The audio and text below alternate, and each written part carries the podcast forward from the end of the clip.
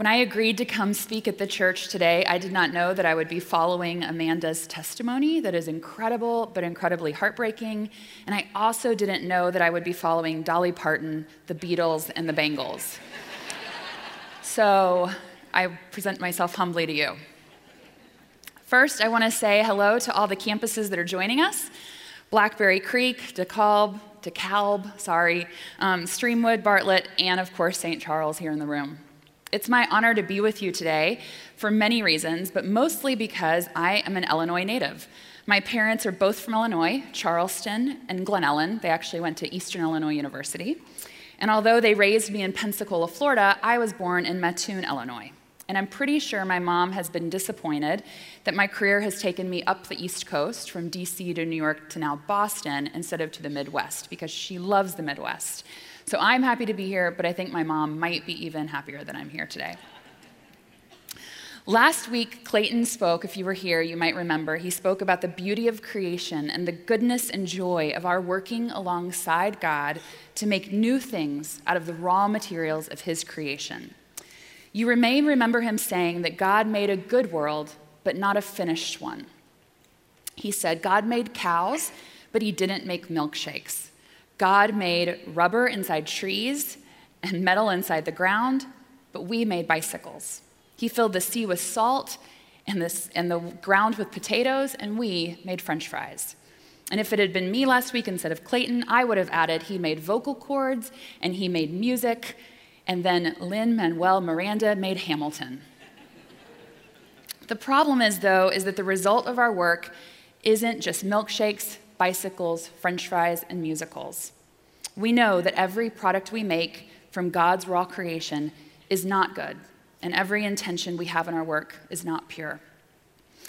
In 1993, I went to the movie theater, so I'm outing my age a little bit, and to see Jurassic Park, the original Jurassic Park. In it, a wealthy entrepreneur, you may remember John Hammond, launches a dinosaur theme park and brings three specialists a paleontologist, a paleobotanist, and a chaos theorist to come view the park to calm investors. After touring the property and learning how the dinosaurs were cloned through extracting dinosaur DNA from mosquitoes and filling in genome gaps with frog DNA, what could go wrong? The chaos theorist, Ian Malcolm, who you may remember is played by Jeff Goldblum, expresses serious reservations about the dinosaur park. He says, The lack of humility before nature that's being displayed here staggers me. Don't you see the danger, John, inherent in what you're doing here? Genetic power is the most awesome force the planet has ever seen. But before you even knew what you had, you patented it, you packaged it, and slapped it on a plastic lunchbox, and now you're selling it. John is offended. He is proud of the work he's done.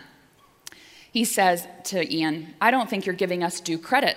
Our scientists have done something that no one else has done before. And in one of the best lines to have ever come out of Hollywood, I think, Ian replies to John, saying, But your scientists were so preoccupied with whether they could, they didn't stop to think if they should. This, to me, is the money quote of the whole film. John and his scientists are so busy trying to make a name for themselves that they don't consider the dangers or consequences of their work. Their selfish ambition is unbridled. Unless you think that type of ambition is something only in the movies, we've seen something similar in recent com- um, conversations about Facebook, a company that started with a good plan to connect the world. A few weeks ago, a memo from a top Facebook executive was leaked, and it read in part Maybe it costs a life by exposing, exposing someone to bullies. Maybe someone dies in a terrorist attack coordinated on our tools. The ugly truth is that we believe in connecting people so deeply that anything that allows us to connect more people more often is de facto good. And in his testimony before Congress this past Tuesday, that nearly mirrors the lesson of Jurassic Park, as if we haven't learned anything since 1993, Facebook founder Mark Zuckerberg told the Senate it is clear now that we did not do enough to prevent these tools from being used for harm as well. We didn't take a broad enough view of our responsibility, and that was a big mistake. Between Jurassic Park's story, Facebook executives' admission, and Amanda's testimony, one thing is clear. When we talk about our work, it is not, unfortunately, just milkshakes, bicycles, Boeings, french fries, musicals, fill in the blanks. We're talking about pride, arrogance, frustration, and brokenness. We're talking about our selfish motives and our manipulating otherwise neutral tools. Although the idea of work we learned last week started off good, something went terribly wrong. And today I want to look at three things in Genesis 3 to learn more about why work went wrong, how work went wrong, and what can be done about it. And those three items are the fruit, thorns and thistles, and the flaming sword. First, fruit. I'm going to read Genesis 3 1 through 13. This is why things went wrong. Now the serpent was more crafty than any of the wild animals the Lord God had made. He said to the woman, Did God really say you must not eat from any tree in the garden? The woman said to the serpent, We may eat fruit from the trees in the garden, but God did say you must not eat fruit from the tree that is in the middle of the garden, and you must not touch it, or you will die. You will certainly not die, the serpent said to the woman. For God knows that when you eat it from it, your eyes will be opened, and you will be like God, knowing good and evil. When the woman saw that the fruit of the tree was good for food and pleasing to the eye, and also desirable for gaining wisdom, she took some and ate it. She also gave some to her husband who was with her, and he ate it. Then the eyes of both of them were opened, and they realized they were naked. So they sewed fig leaves together and made coverings for themselves.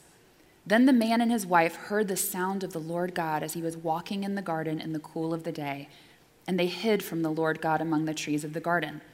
But the Lord God called to the man, Where are you? He answered, I heard you in the garden, and I was afraid because I was naked, so I hid. And he said, Who told you you were naked? Have you eaten from the tree that I commanded you not to eat from? The man said, The woman you put me here with, she gave me some fruit from the tree, and I ate it. Then the Lord God said to the woman, What is this you have done? The woman said, The serpent deceived me, and I ate. In Genesis 2, just prior to this, God has placed Adam and Eve in a garden, and he tells them they can eat of any tree except for one. So, of course, what's the one tree they want to eat from? It's the one tree that he says don't eat from it. And if they disobey him, he says they will die. Now, there's likely nothing special about this tree. It was simply a test. God basically saying, I want you to do something for me, not because you understand why or because you can see how it benefits or hurts you, but because of who I am and because you love me and because you trust me and because it's my word. This is an opportunity for them to obey God as their ultimate joy and to obey Him simply because He said so. But Adam and Eve, if you know the story, they don't obey him, which we just read. Instead of being satisfied with literally all the other fruit of all the other trees in the garden, they want the fruit of the forbidden tree. And thus they embrace the big lie, which is that you cannot trust God. And as the serpent warns after they eat it, they become like God, which means they put themselves in God's place and decide for themselves how to live. And two things immediately happen. One, they distance themselves from God. When they hear him walking in the garden, they hide. Adam says he's naked, which is he feels exposed, vulnerable, and ashamed. And then the second thing they do is they distance themselves from each other. When the Lord asks Adam whether he's eat of the, eaten of the tree, Adam immediately blames Eve, and Eve fails to take responsibility too. So you have a distancing between God and man, and between man and woman. And this is significant because the scope of the fall is so big. The problem for this story is that Adam and Eve represent, represent us, they stand in our stead. From this moment on, we live in a tension. Although we were designed to know, serve, and love God and to love others, we instead choose to live for ourselves and go against the design of our own making and purpose. And we feel a deep restlessness that causes us to feel guilty to prove ourselves, or even to rebel. And we also distrust and fear others. Our desires are turned inward, not outward. Not only do we want the wrong things, we quite often want the right things for the wrong reasons. And this distancing of ourselves and our selfishness and our brokenness, it affects every aspect of our nature. I once heard someone say that if sin is the color blue, then everything is a shade of blue. Or, as theologian Al Wolters puts it, Adam and Eve's fall into sin was not just an isolated act of disobedience, but an event of catastrophic significance for creation as a whole. The effects of sin touch all of creation. No created thing is, in principle, untouched by the corrosive effects of the fall. So, this means our work is not exempt. Sin doesn't just affect our personal lives, our lives at home and at church, it also affects our public lives when we leave, when we leave the walls of our, our home and our church. Everything is affected, and work is disordered. Second point thorns and thistles. This is how the fall affects our work. I'm going to read Genesis 3 14 through 23. So the Lord God said to the serpent, Because you have done this, cursed are you above all livestock and all wild animals. You will crawl on your belly, and you will eat dust all the days of your life. And I will put enmity between you and the woman, and between your offspring and hers. He will crush your head, and you will strike his heel. To the woman, he said, I will make your pains in childbearing very severe. With painful labor, you will give birth to children. Your desire will be for your husband, and he will rule over you. To Adam, he said, because you listened to your wife and ate fruit from the tree about which I commanded you, you must not eat from it. Cursed is the ground because of you. Through painful toil, you will eat food from it all the days of your life. It will produce thorns and thistles for you, and you will eat the plants of the field. By the sweat of your brow, you will eat your food until you return to the ground, since from it you were taken. And for dust you are, and to dust you will return. Adam named his wife Eve because she would become the mother of all the living. The Lord God made garments of skin for Adam and his wife and clothed them. And the Lord God said, The man has now become like one of us, knowing good and evil. He must not be allowed to reach out his hand and take also from the tree of life and eat and live forever. So the Lord God banished him from the Garden of Eden to work the ground from which he had been taken. When I Googled, why is work so dot, dot, dot, if you guys have ever done Google, it auto completes like suggestions that most of the population who's Googling like is actually asking. And the words that auto completed my question, why is work so, included the, literally included, this was the entire list. I'm not like, this is everything people are Googling boring, stressful, hard, depressing, draining, tiring, slow. The fact that work so obviously includes painful toil is the reason that when Christ, um, when the church asked me which topic of creation, fall, redemption, restoration I wanted to speak on, I immediately said the fall. It's obvious. To be clear, though, work itself is not the curse, but now it lies with all other aspects of human life under the curse of sin. Genesis tells us that thorns and thistles will come up as we seek to grow food. And just as Adam and Eve represent all of us, gardening here represents all human labor and culture building. All of it will be marked by frustration in at least four ways. Work will be fruitless, meaningless, selfish, and exilic. First, our work is fruitless. What do we mean when we say the work is fruitless? We mean that in our work, we will be able to envision more than we will be able to accomplish both because of a lack of ability in ourselves and also because of environmental and situational constraints. Our goals will not be met, our plans will be frustrated, and our work will be filled with pain and conflict. This is Amanda's story. No matter what she or anyone else does, some situations will not be fixed. She said, almost on a daily basis, we get patients where anything you do is not going to work. When I was in law school, I worked at the US Attorney's Office and I worked on a capital case um, in New York City. The defendant was charged with conspiracy, drug distribution, and two counts of murder. The trial lasted two weeks, And because I was still a law student and not yet admitted to the New York bar, I couldn't sit with the counsel at the counsel's table in the courtroom. I sat instead in the galley with the victims' families. And because I was there every day for two weeks with them, I got to know the victims' families very well. And one day, we were in the, I was in the ladies' restroom with one of the victim's sisters, and she was very emotionally moved. And I asked her if everything was okay, if there was anything I could do, and she responded to me, You know, Bethany, even if I get justice in this case, even if the jury finds the defendant guilty, even if the judge sentences him to death, nothing is going to bring my brother back to me. He is dead, and he will always be dead. No verdict is going to change that. My heart broke for her.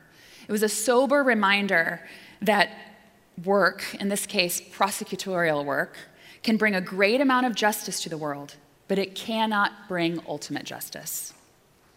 And we all feel this frustration from parents who clean up the same mess day after day, to farmers or builders who see natural disasters destroy the work of their hands, to artists or quite often the unemployed who feel that their potential is an elusive goal. It is not wrong, it is not wrong to long for fruitfulness. We want our work to bear fruit. But as long as we are on this side of eternity, our work will always have some amount of fruitlessness. Second, our work is meaningless. I once saw a sign that read, Half the world is in a crisis of poverty, and the other half in a crisis of meaning. Though many of us in the developed world are free from the pains of poverty, we often toil under a daily grind that feels devoid of meaning. And even though some argue that trying to find deep meaning in our work is like putting lipstick on a pig or rearranging chairs on the Titanic, it's a fool's errand, it is hard to escape the idea that the thing we spend 40, 50, 60 hours a week doing ought to matter somehow. In 2016, my friend Ed Moy became the director of the US Mint, which you may know makes and circulates coins. Many of its employees work in factories, doing the same thing day after day, and rarely engage creativity or innovation in their work. It wasn't surprising to him then that employee morale was incredibly low when he joined the Mint. In fact, every year they rank the best places to work in the federal government, and the US Mint, when he joined, was number 211 out of 217. And he wanted to change that. He held employee town halls to get ideas for what to improve. He expanded telecommuting. He made employee bonuses more fair, and he did many things. The first year he held, um, he did, he in these employee town halls, he got 10 ideas. He implemented all 10. The next year, he that didn't work. They did it again. He implemented more 10. So the first year they went up from 210, they went from 211 to 210. The next year they went from 210 back to 211. but he was a Christian, and so he knew work was good in its essence. And so he read Genesis, and he realized that meaninglessness is a part of the broken world, and he wanted to have He had an idea. He needed a bigger vision for his employees. He needed to give them meaning. So he rebranded the Mint with a new tagline connecting America through coins, and reminded them how coins are a part of our national identity. We toss coins in fountains, we, toss, we flip them at football games, they're a part of who we are. And then he imbibed every job description from factory worker to top executive with a new meaning related to the tagline. For example, quality control was no longer just about making sure there were no mistakes. It was about making sure our coins were good ambassadors in foreign countries, or about not holding up the American economy. After three years of implementing the new narrative across the board at every level, the Mint rose in the rankings from 211 to 58. It was the biggest jump in history of the survey for any federal agency on the list. And it wasn't just a slick marketing campaign. Ed connected to his employees' need to be meaning makers which is who God made us to be. But even this story, as awesome and fun and great as it is to hear, still is not enough. After all, coins may not last forever. America may not last forever. We still need a bigger vision. As the wisdom writer of Ecclesiastes tells us, I hated life because the work that is done under the sun was grievous to me. all of it is meaningless, a chasing after the wind. No matter how much we accomplish or build or earn or create, it is never enough. Satisfaction in our work always seems elusive because even though it is about creating and about making things, it's also about daily humiliations, nervous breakdowns, ulcers, accidents, shouting matches, failures, and more. And it is precisely because our work is so difficult that we need a great, greater, deeper narrative in which to understand it. Third, our work is selfish. Work is meant to be an instrument of God's providence and a way for us to love and serve the basic needs of our neighbor. Work at its best focuses on others and making an excellent work product. At its worst, though, it is turned inward. We approach work as a way to make ourselves complete, not to serve others. And pride is shot through everything we do because pride gives us personal significance and self glorification. C.S. Lewis warns us of pride. He says, Now, what I want you to get clear is that pride is essentially competitive, is competitive by its very nature. Pride gets no pleasure of having something, only out of having it more than the next man. We say people are proud of being rich or clever or good looking, but they are not. They are proud of being richer or cleverer or better looking than others. There's a famous experiment that was conducted by a biologist named William Muir that involved chickens. Muir wanted to find out how productive a group of chickens could be if, if it was filled with only the most productive chickens, which he called super chickens. Now, you might be wondering what makes a chicken productive. It's pretty easy. It's how many eggs they lay. Ones that lay a lot of eggs are super chickens, and ones that lay an average amount are just average chickens. And he separated out the super chickens from the average chickens. And after six generations, he compared the productivity of the two flocks by counting the total number of eggs laid, and the results were astounding. The average, generally productive flock was plump, fully feathered, healthy, and more productive than ever. The super flock, however, had only three surviving chickens.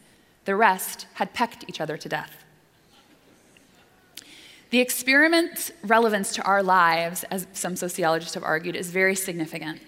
We start out in the general population in kindergarten, we're all the same. And then we, as we move through school, we constantly feed super chickens, and they become, they go through magnet schools in middle school, AP, IB classes, college, elite college, graduate school. By the time we, by the time we get to work, it's, we're just really competitive people. We see productivity as zero sum. My success depends on your failure because there is only one spot at the top. There's only one valedictorian. There's only one CEO. And I have to win it. You can't.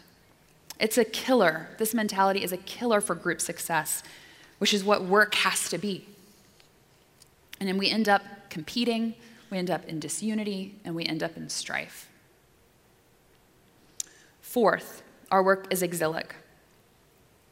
Even if our work were fruitful, meaningful, and selfless, we would still face this last implication of the fall.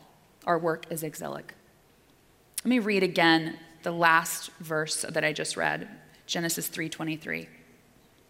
So the Lord God banished him from the Garden of Eden to work the ground from which he had been taken.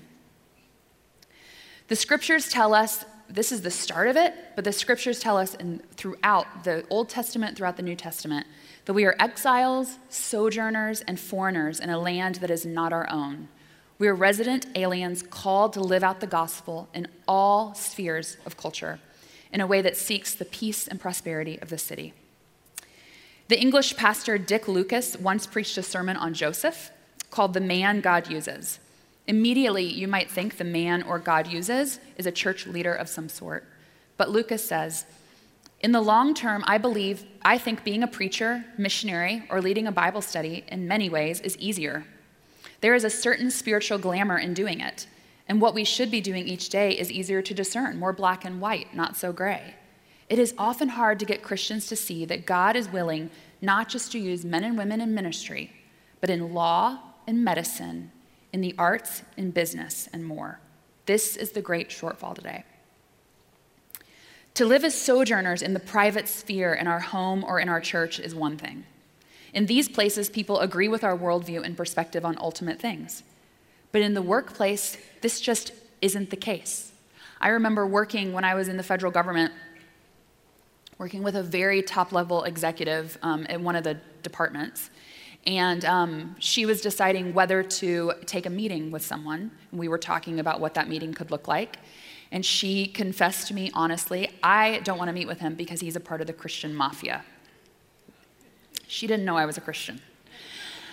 So when, you, when we are in these places, we are, we are working with people who don't agree with our worldview. We are working with people who have radically different narratives of why the world is broken and what can be done about it. And there often isn't a right answer, but often there is a wise answer. And that is what Dick Lucas says is the gray. It's quite often easy to have black and white in the church. It's so hard to have black and white quite often in our work situations because there's just so many things that can come up. And sometimes we're mocked. Discipleship for exiles is different from discipleship in a culture where the Christian faith is assumed. Living as exiles changes our, changes our expectations. I don't expect everybody to understand where I come from. I want to serve them. It requires sacrifice, compromise, contentment, and perseverance.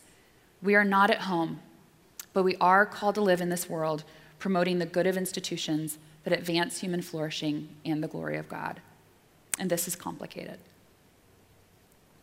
The last point is the flaming sword.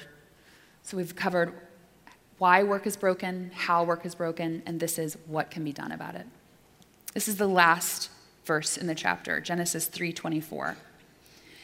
After God drove the man out, he placed on the east side of the Garden of Eden cherubim and a flaming sword flashing back and forth to guard the way to the tree of life. Here is something very interesting. What keeps Adam and Eve out of the garden is not a wall or a door, but a flaming sword. And here's why that is interesting. Many years later, hundreds of years later, King Solomon of Israel builds the temple, and in it is the most holy place, the Holy of Holies, which is covered by a veil. No one is allowed to enter the Holy of Holies except one person, the high priest, and even he can only enter once a year on Yom Kippur, the Day of Atonement, to offer a blood sacrifice, slayed by a sword on behalf of the people. Now, the Holy of Holies is not just a beautiful room, which it is. It is also a room full of artistic symbolism. It is, its walls are laden in gold, and that gold has carvings of, and don't miss this after reading this verse, cherubim, palm trees, and open flowers. In other words, it is a room that looks like a garden. And to enter this garden like room requires a sacrifice slain by a sword. Centuries later, there is another garden and another high priest who offers himself as a blood sacrifice on our behalf. Isaiah tells us that he is cut off from the land of the living to atone for our sin. And that high priest is Jesus. He places himself under the sword, and at the moment of death, after he has cried, My God, my God, why have you forsaken me? And just as he gives up his spirit, the gospel writer Matthew says, at that moment, the curtain of the temple was torn from top to bottom. The way was made for us to enter the most holy place.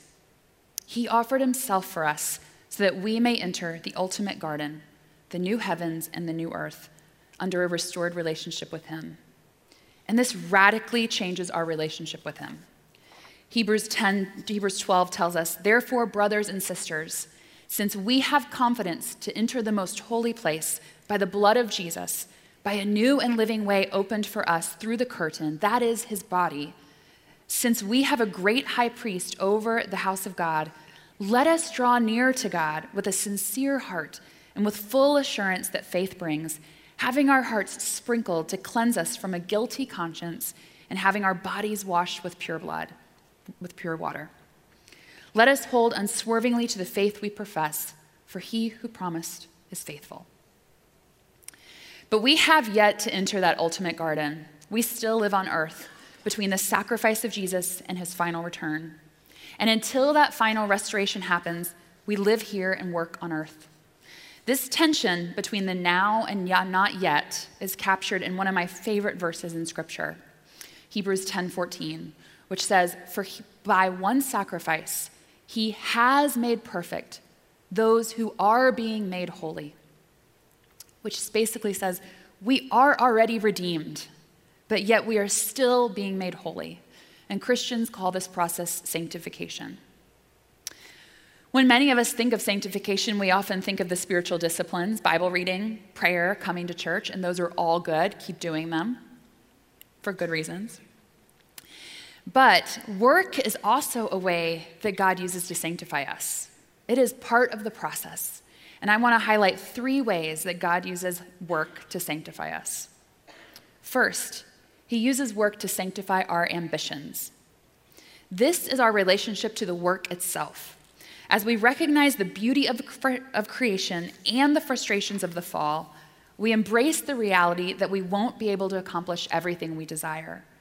And far from being a limitation, this is actually a way that we can learn, we're sanctified to learn to depend on the Lord and trust in his providence. The great reformer Martin Luther puts this very well. He says, Make the bars and gates, but let him fasten them. Labor, and let him give the fruits. Govern and let him give his blessing. Fight and let him give the victory. Preach and let him win the hearts. Take a husband or wife and let him produce the children. Eat and drink and let him nourish and strengthen you. In all our doings, he is to work through us, and he alone shall have the glory from it.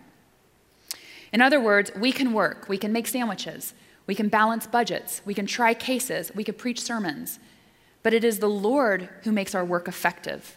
He is the one who provides the nourishment, brings profitability, establishes justice, and saves souls. The results are in His hands. Our job is faithfulness, His job is fruitfulness. We are called to do His will, not His work. And this releases us from the frustration of fruitlessness and the tangles of pride when we know it is in His hands. Second, our work sanctifies our love. We often think of love in the context of our personal lives, our families, and our friends, but work is one of the best ways to fulfill the second greatest commandment to love our neighbors as ourselves. After all, work is full of neighbors colleagues, clients, vendors, bosses, supervisors, maintenance staff, direct reports, and more. And it is precisely because it is full of neighbors that we know it is full of sin and brokenness because everyone, including us, brings our own brokenness with them. When we know that Jesus put us above himself and came to serve us in order to save us, we actually can offer ourselves to others. Um, we don't have to be selfish or prideful. We can put others' interests above our own. Third, our work sanctifies our desires. This is about our motivations, why we work, we often work to gain recognition or identity because we love money and we know money comes from work. But God loves for us to work as his image bearers out of the joy of mirroring his work.